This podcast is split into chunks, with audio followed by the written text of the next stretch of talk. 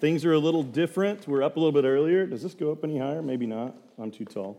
I've asked Cole to stay up here because he can help me with just with something in just a second. Um, you know, we're all dressed a little bit different. We're all ready to go out and do some stuff. But uh, we're going to spend some time in God's Word, and some of that we're going to spend in John chapter 17, looking at Jesus' last prayer. But before we get into that, uh, we got a little thing we're going to do, and um, and so we're going to divide you in half, right? And so that's why I need Cole up here. Uh, who here knows row, row, row your boat? Right. So, uh, so we're going to do a little round, and actually, I'm going to have you start, you, your side over there. So it's kind of a competition because uh, you guys need to be loud enough so that they don't drown you out when you're starting, when they've already started going. So, so you're going to start. Ready? So, row. Row, row, row your boat gently down the stream. Merrily, merrily, merrily, merrily, life is but a dream. Row, row, row your boat gently down the stream. Merrily, merrily, merrily, merrily, life is but a dream. All right, thank you, Cole. Go ahead and sit down. All right, uh, how's that feel to exercise your your unity. We're going to be talking about unity and serving today. Uh, it happens that it's day of serving, but this applies to more than just uh, serving. This unity in serving, you'll kind of see by the end, is something that applies to every aspect of our Christian faith.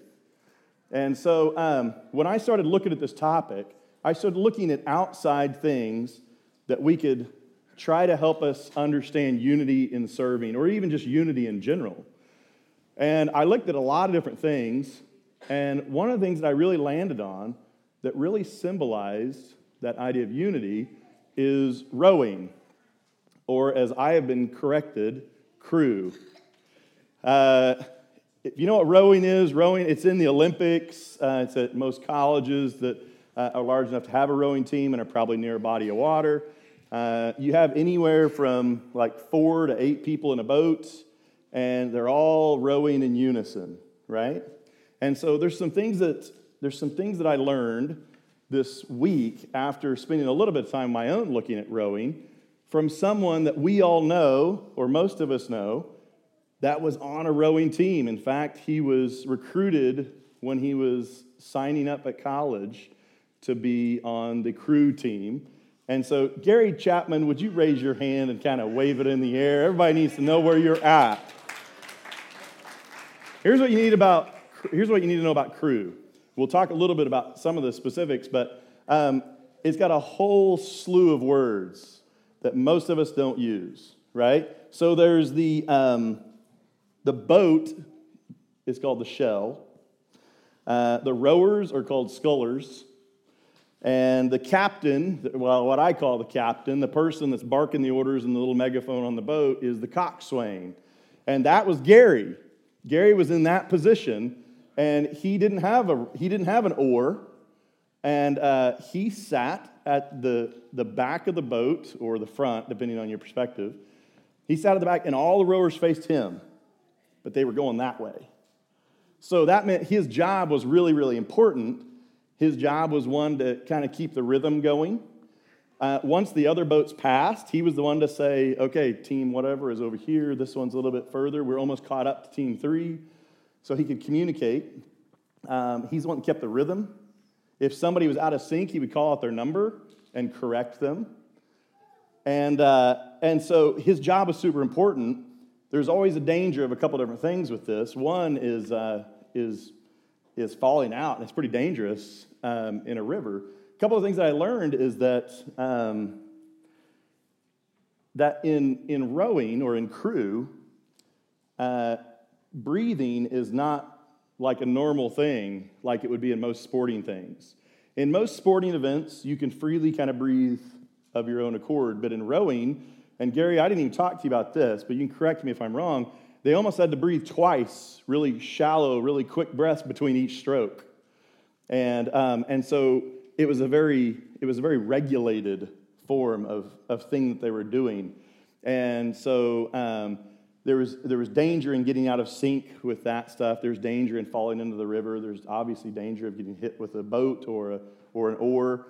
And, um, and so they had to work together or there was certain disaster. Now, the only thing Gary doesn't know is we actually found some, some blooper footage of, of his experience. And so uh, let's go ahead and watch that up here together.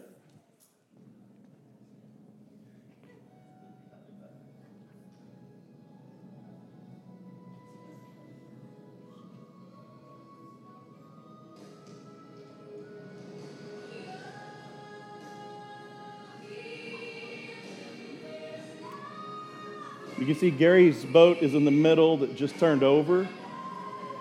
We've got one rescue boat. Uh, there's another one coming in. His boat's blocked another boat. Oh, there's a third rescue boat coming in. I think they've got enough uh, life rafts for this one. And they saved everybody. So that wasn't Gary's uh, highlights, of course, but you can see even just minor things, how it can go out of sync and things can kind of get messed up. And, and I saw some, some really funny ones. If you go look, they weren't, you know, nobody got super injured, so they're, so they're kind of fun to watch. Just look up uh, rowing fails on YouTube. And, um, and so there was this one that, that was long, and so that's why I didn't show it to you, but the boat got stuck in the middle. And I don't know why they just stopped there, but they just stopped there, and one boat ran into them and the crowd is right there on the side of the boat yelling, Get out of the way! You're in the way of the other teams. And they sat there. The other one that ran into them, they sat there. And then a third boat comes in and hits them. And it's like they could have moved, but they were just they were just sitting there. They weren't touching their oars. They were just sitting there. And, and I saw this, it was, a fem- it was female teams, and I saw this one girl out there as the crowd is yelling, kind of like, kind of rudely. This one girl just goes, and I can imagine that was what was going inside of her. Like, we, we need to move out of the way. We're bringing disaster. Somebody actually said, You're ruining the other boat's experience. so, if we are going to serve well, then we need to serve in unity. The last thing we want to do is ruin each other each other's experience in serving, whether it's today or any other day, uh, or other teams or other or other groups. Um, so let's go ahead and, if you haven't already, turn to John 17, verses 20 through 23. And this was the prayer of Jesus the night before he died. So I feel like anytime you have a prayer the night before somebody dies is pretty important. And when it's Jesus, well, that kind of trumps everything else, right? As, as far as other people's prayers, other people's last night, last word things. And so the, these are the words that he chose to spend talking with his father the night before he died, the night before chaos ensued, right? And so here's what he said in these three verses My prayer is not for them alone, talking about the disciples.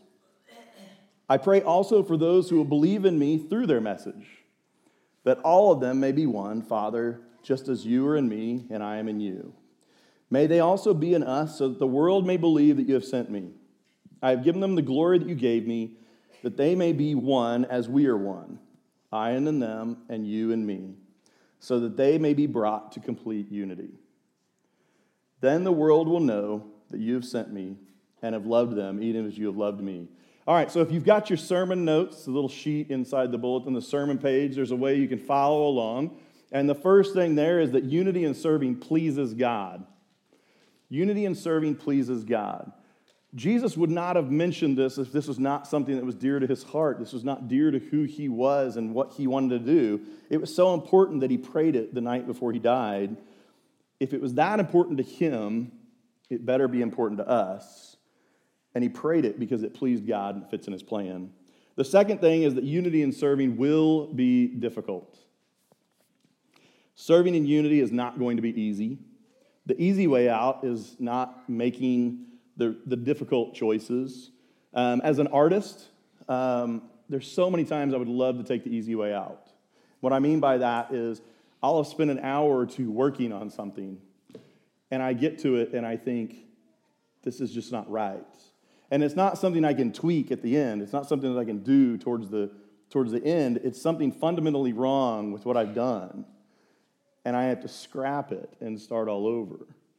It's a hard decision because it feels like I've just thrown away hours of my life. Now, if I really stop and think about that as an artist, what I'm actually doing is I'm practicing, practicing, practicing, and then I'm finally doing it right. And so I think as we explore in life, as we serve, if we keep practicing, practicing, practicing to do it right, eventually we'll be doing it right more and more often. Um, but serving will be difficult. Um, it doesn't mean that you'll not have conflicts. Philippians 3 7 says, But whatever were gains to me, I now consider loss for the sake of Christ. What is more, I consider everything a loss because of the surpassing worth of knowing Christ Jesus my Lord, for whose sake I have lost all things. I consider them garbage, that I may gain Christ and be found in him, not having a righteousness of my own that comes from the law, but that which is through faith in Christ, the righteousness that comes from God on the basis of faith. I want to know Christ Yes, to know the power of his resurrection and participation in his sufferings, becoming like him in his death, and so somehow attaining to the, res- attaining to the resurrection from the dead. Not that I've already obtained all this or have already arrived at my goal, but I press on to take hold of that for which Christ Jesus took hold of me. Brothers and sisters, I do not consider myself yet to have taken hold of it. But one thing I do, forgetting what is behind and straining toward what is ahead, I press on toward the goal to win the prize for which God has called me heavenward in Christ Jesus. Unity in serving will be difficult. The third thing there on your sheet is that unity in serving requires discipline. Discipline means making regular attempts and keeping your making regular attempts at keeping your faith in check and in fresh and strong. One way to do this is through spiritual disciplines like meditation or fasting or reading your Bible. And I think that you'll find in all the spiritual disciplines, their basis is in the Word of God because that is the heart of God. 2 Timothy 3:17 says, "So that the servant of God may be thoroughly equipped for every good work." That's what the Word of God gives us. It's so that we can be equipped for every good serving, every good work. But let's read what he says right before that. All Scripture is God breathed and is useful for teaching, rebuking, correcting, and training in righteousness, so that the servant of God may be thoroughly equipped for every good work. Unity in serving is not an exception. That's your next space there. It's not an exception, meaning it's not just meant for serving, and I kind of briefly mentioned that at the beginning. Unity in serving is the goal. It's what you do day to day as a Christian. It's what you do in your faith. It's what you do that points people to God. Jesus doesn't say only when they serve should they be unified. Let's reread that verse in John 17 again. My prayer is not for them alone. I pray also for those who will believe in me through their message, that all of them may be in one. All of them may be one, Father, just as you are in me and I am in you. He didn't say when they serve, he meant at all times. It's not an exception, it is the rule. We are to serve in unity. And that means when it's difficult. And that means when we have to be disciplined we are to serve in unity. So, elsewhere we see J- Jesus say why he came. And that kind of helps us to get a little bit better grasp of this idea that it's not an exception. Mark 10 45 says, For even as the Son of Man did not come to be served, but to serve, and to give his life as a ransom for many. That is our goal. That is our example to follow. He came to serve and not be served. That is your charge, church. That is your challenge to serve and not to be served. That doesn't mean if somebody ever does something nice for you, you, you stand up, you throw it in their face, say, No, I don't want to be served. Receive that graciously. It's giving others an opportunity to do what God has called them to do. What it means is don't make excuses for yourself. We are all called to serve while we have breath. It may look different, but we're all called to serve. So I've got one more fill in the blank there, but before we do that, there are three dangers that I see uh, when we're trying to have unity in serving um, or unity in anything as, as a follower. Um, the first one would be complaining.